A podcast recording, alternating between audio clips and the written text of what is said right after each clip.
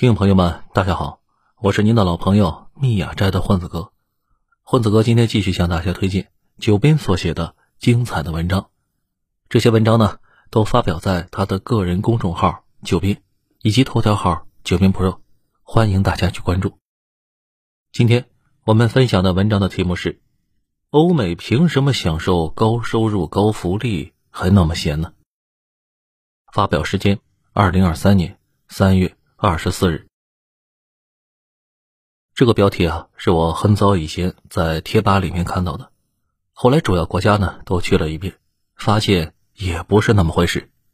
西欧和北欧的福利呢好一些，美国的福利啊差很多啊。东欧啊大多没法看。不过不得不承认的是，他们整体要比其他国家高一大截。当然了，你要是觉得欧美人民生活在水深火热里，那就别往下看了。活在自己的信息茧房里也挺好。以前呢，我也是满脑子剥削什么的。不过经历的事情多了，有了一些新的想法。首先是我自己的经历。我以前当码农那会儿，那还是十来年前呢。当时啊，不像现在。当时加入我们公司的都是默认卷币，大家积极开展类似军备竞赛似的加班，几乎啊没有人下班就走。如果一下班就走，当时领导是要和你谈话的。那时候啊，大家不觉得有什么问题，直接问你是不是工作不饱满，还是家里有什么事儿吧？你呢，肯定要问了，这样的加班意义大吗？有效率吗？当然大了。写代码这种事看着好像比较复杂，其实对于绝大部分码农来说，干一段时间它就是个体力活。体力活嘛，主要看的就是时长，就跟搬砖似的，搬的时间越长，搬的砖也就越多。我们自己呢，把写代码这件事啊，称之为修长城。你看那长城多么壮观，其实都是劳工们一块一块的把石头搬上去，然后整整齐齐的砌好。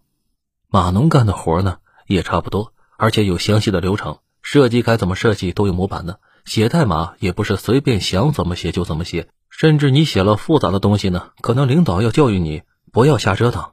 代码写出来第一件事是给别人看的。你这玩意儿别人看不懂，今后没法维护，要尽量的写的简单明了一些。慢慢，工业级代码就变成了流水账。代码写完后呢，要测试啊，测试出来问题要修改，修改完了重新回归测试，都给你安排的明明白白的。整体呢，那就是个体力活。这不，多年过去了，我也不写代码了，公司业务也前进了一大截。以前那种砌墙工作，现在大部分转给了外包公司。我们呢，主要研究算法和核心业务，并且进一步拉高了入职门槛。几年前呢，我看了一下面试题，发现自己一个都不会。我和一起来的同事啊，经常开玩笑，我们这些人的水平，如果现在面试，那都不一定能面中呢。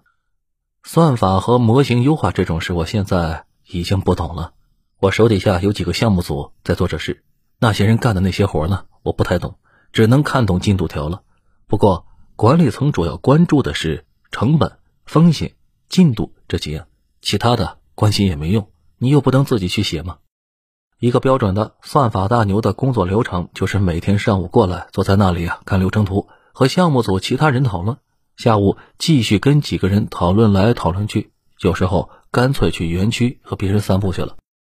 主管们也无所谓，反正对结果负责。他只要在最后期限之前搞定，那就行了。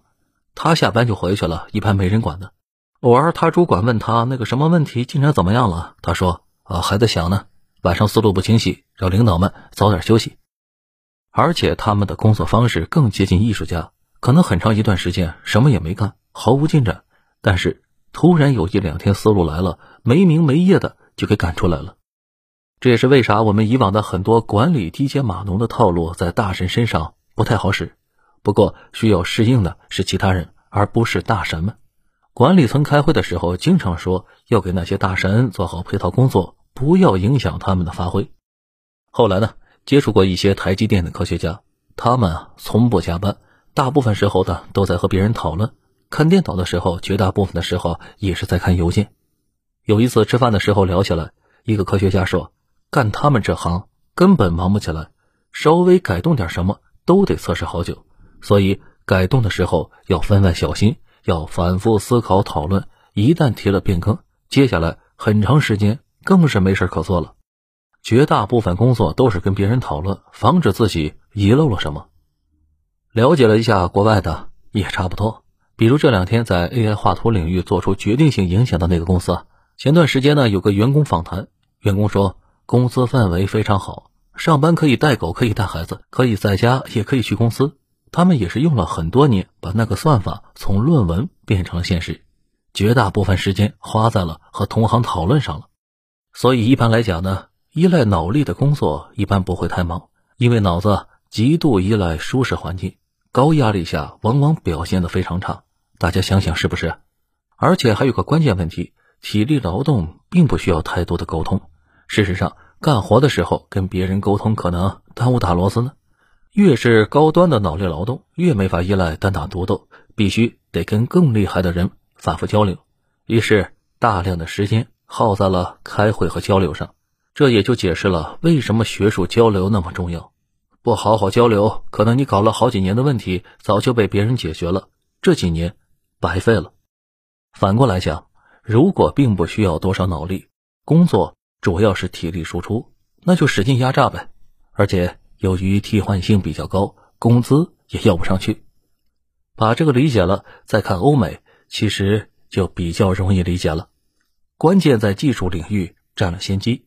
那些行业呢是极度依赖大神的，大神搞定突破后，接下来就是产品在使用过程中不断的优化和迭代，这些事让那些普通的工程师来干就行了，大神继续去看怎么突破。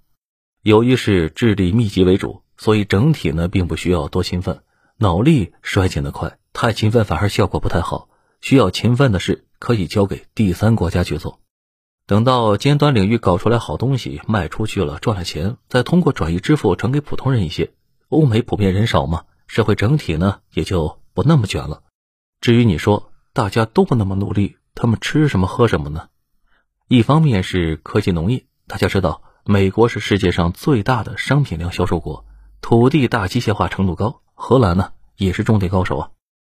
另一方面还可以通过高科技换低科技，比如。荷兰可以通过卖光刻机赚到大量的钱，然后去亚洲购买他们所需要的工业品。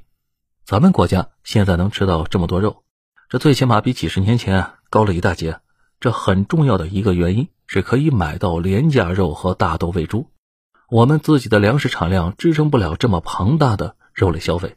当然了，转移支付非常关键。如果发达国家不转移，底层老百姓日子并不会太好。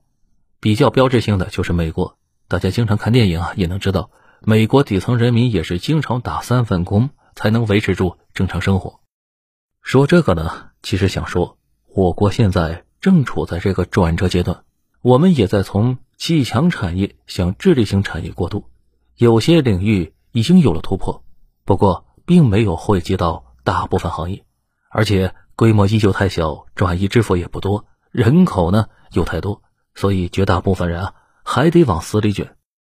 这可能是为什么呈现出一种效果：年轻人对国家未来呢充满自信，可对自己的未来呢忧心忡忡啊。我现在主要担心什么呢？主要是下面的这个问题。我在上期节目里面讲的，产业升级的第一步就是研发。很多人第一反应就是国家的各种研究所。其实，在现实里呢，所有发达国家都是两条腿走路，国家搞从零到一。市场上的老板们搞从一到一百，都很难的，都不可或缺。前者重要，后者尤其重要。我们在之前的节目里反复讲过一个道理：科技啊是需要循环的。你投资了一百个亿搞了个新科技，这属于从零到一。这一步主要是国家来推动，企业往往扛不住持续很多年的大规模投资。技术出现后，得想办法把它们做成一个。能卖得出去的商品，这属于从一到一百，这就需要能够敏锐的把握市场需求的企业家来做。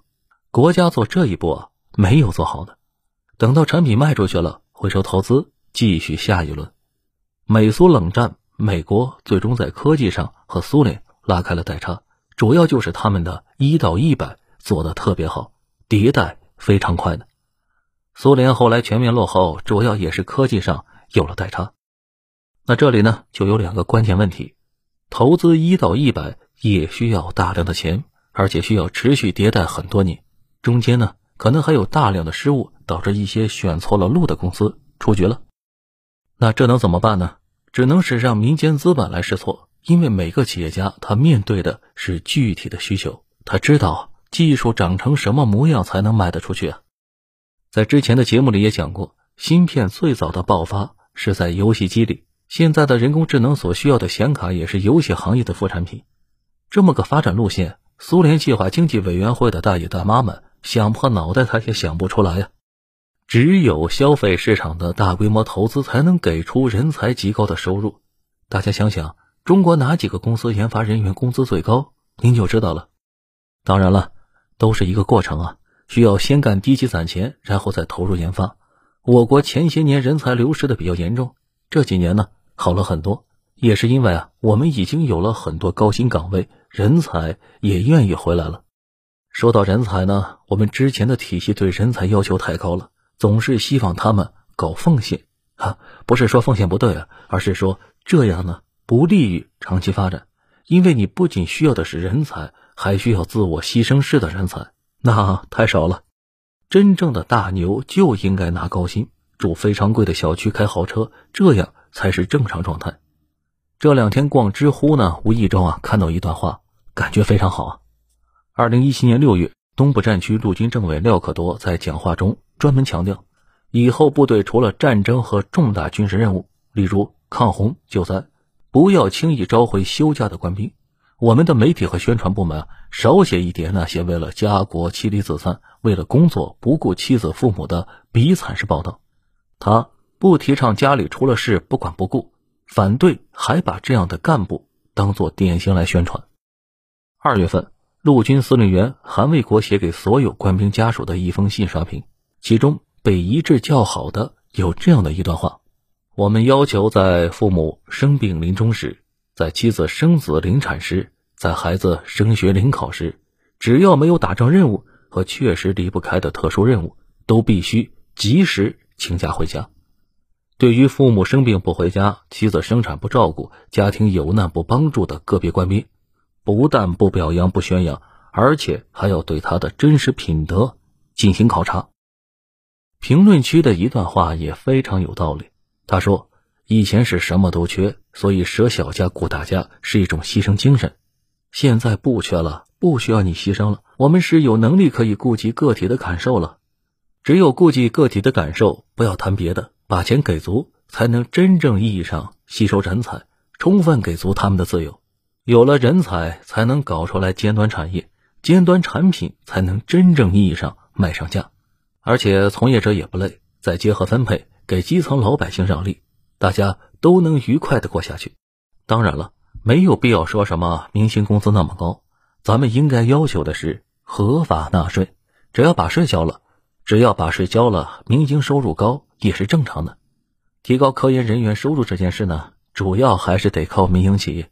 国家给科研人员的工资啊不会太高，不止中国，其他国家也不太行。美国那边也不高啊，当然了也不低，只是研究所、大学什么的比较稳定。业绩压力呢没那么大，而且大学研究所主要搞的是基础研究，没法迅速变现，所以不会开出离谱的收入。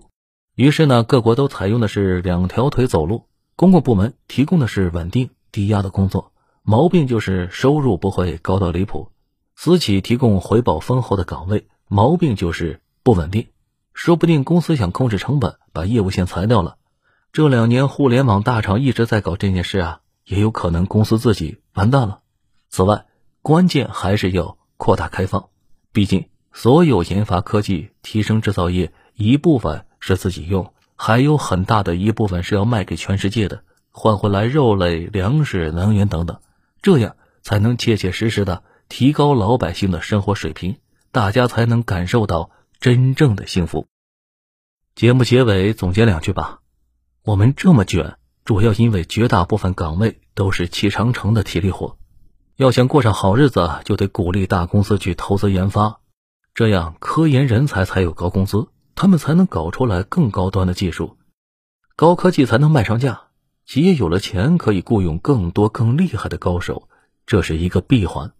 关键还是要继续开放，拥抱世界市场，毕竟研发的目的是为了卖产品，如果产品卖不出去，企业没钱，也就没法给科研人员发高工资，又调回了之前的低层次循环了。好了，文章到这里就结束了，感谢九编的这篇文章。正在收听的朋友们，您对作者所说的认可吗？如果您有个人的意见，请把它分享在评论区。这里是专辑《九编》里面的故事，是由作者九斌授权的公号文章的独家音频发布方。我是您的老朋友密雅斋的混子哥，希望您呢能给这个专辑一个五星好评，并把它分享给您的朋友们，这是对混子哥最大的鼓励和支持。好了，感谢您的收听，我们下期节目再会。